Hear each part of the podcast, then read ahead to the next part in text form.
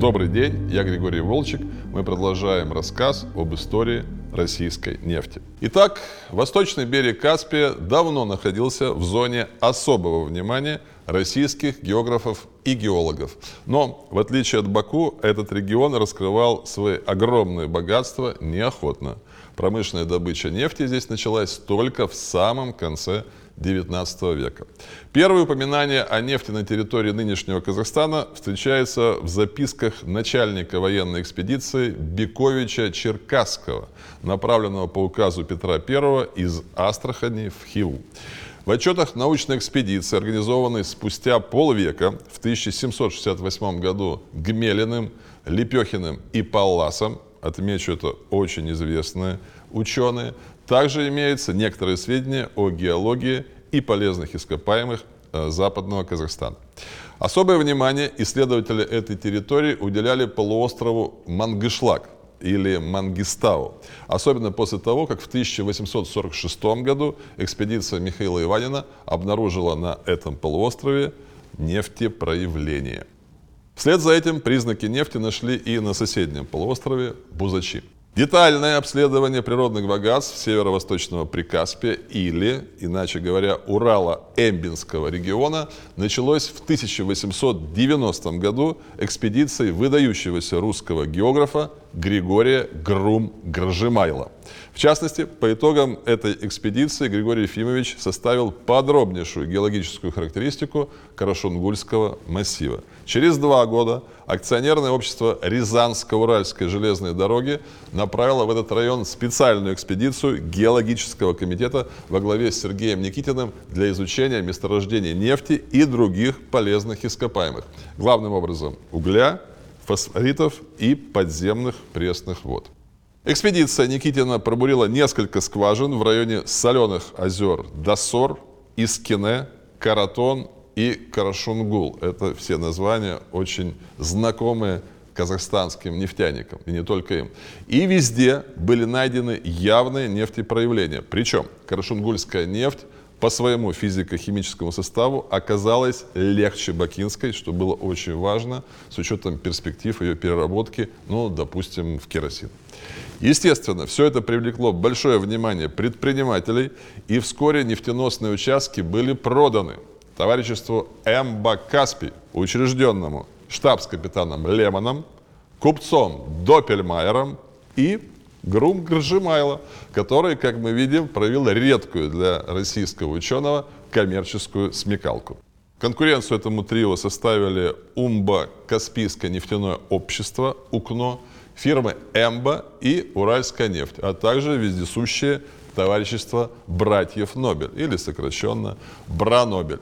В ноябре 1899 года из пробуренной товариществом МБ Каспий разведочной скважине на уже известном нам соленом озере Карашунгул с глубины 40 метров из гипсовых карстовых пород был получен фонтан легкой нефти – суточным дебетом 25 тонн. Содержание керосина в нефти превышало 70%. И вот это событие считается точкой отсчета нефтяной индустрии на территории нынешнего Казахстана.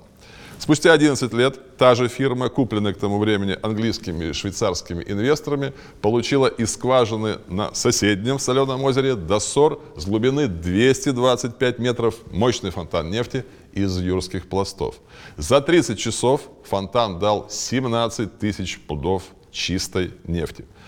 Естественно, вокруг амбинской нефти тут же поднялся ажиотаж, подогреваемый слухами о втором Баку, что отчасти было правдой, с учетом высокого качества нефти и ее неглубокого залегания. Естественно, на лондонской бирже в очередной раз состоялся выпуск очередных нефтяных акций на огромную сумму 5 миллионов фунтов стерлингов. Это 47 миллионов полновесных царских рублей.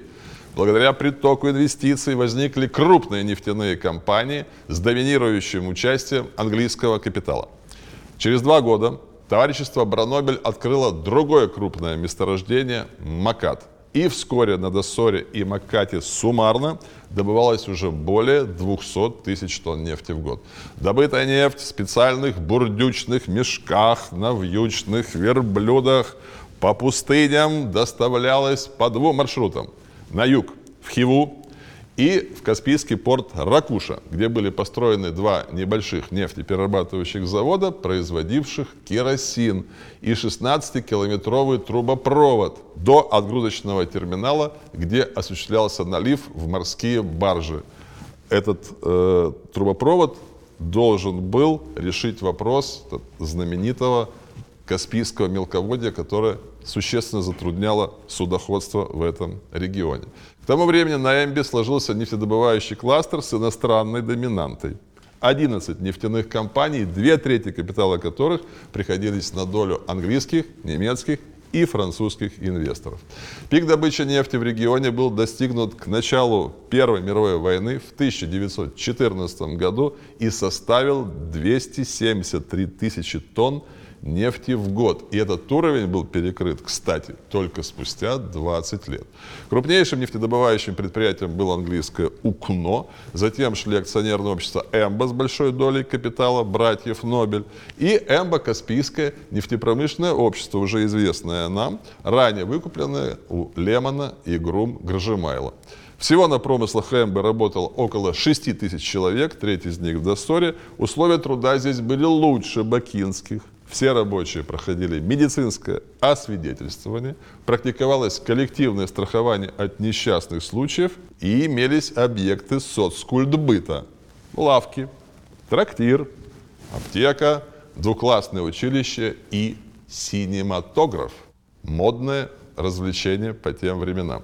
Рабочие мусульмане освобождались от работ в праздники Ураза Байрам и Курбан Байрам, а православный люд в Рождество и Пасху работал за повышенную плату, как и в дни рождения. В канун революции Урал-Эмбинский нефтяной район занимал в России третье место – по значимости после Баку и Грозного. В дальнейшем, особенно после открытия Волго-Уральской нефтегазоносной провинции в 1929 году, нефтяной вес Урало-Эмбинского региона понизился. Но в конце 70-х годов 20 века снова резко вырос. Были одновременно открыты два гигантских нефтегазоконденсатных месторождения – Тенгиз и Карачаганак. Но об этом в свое время.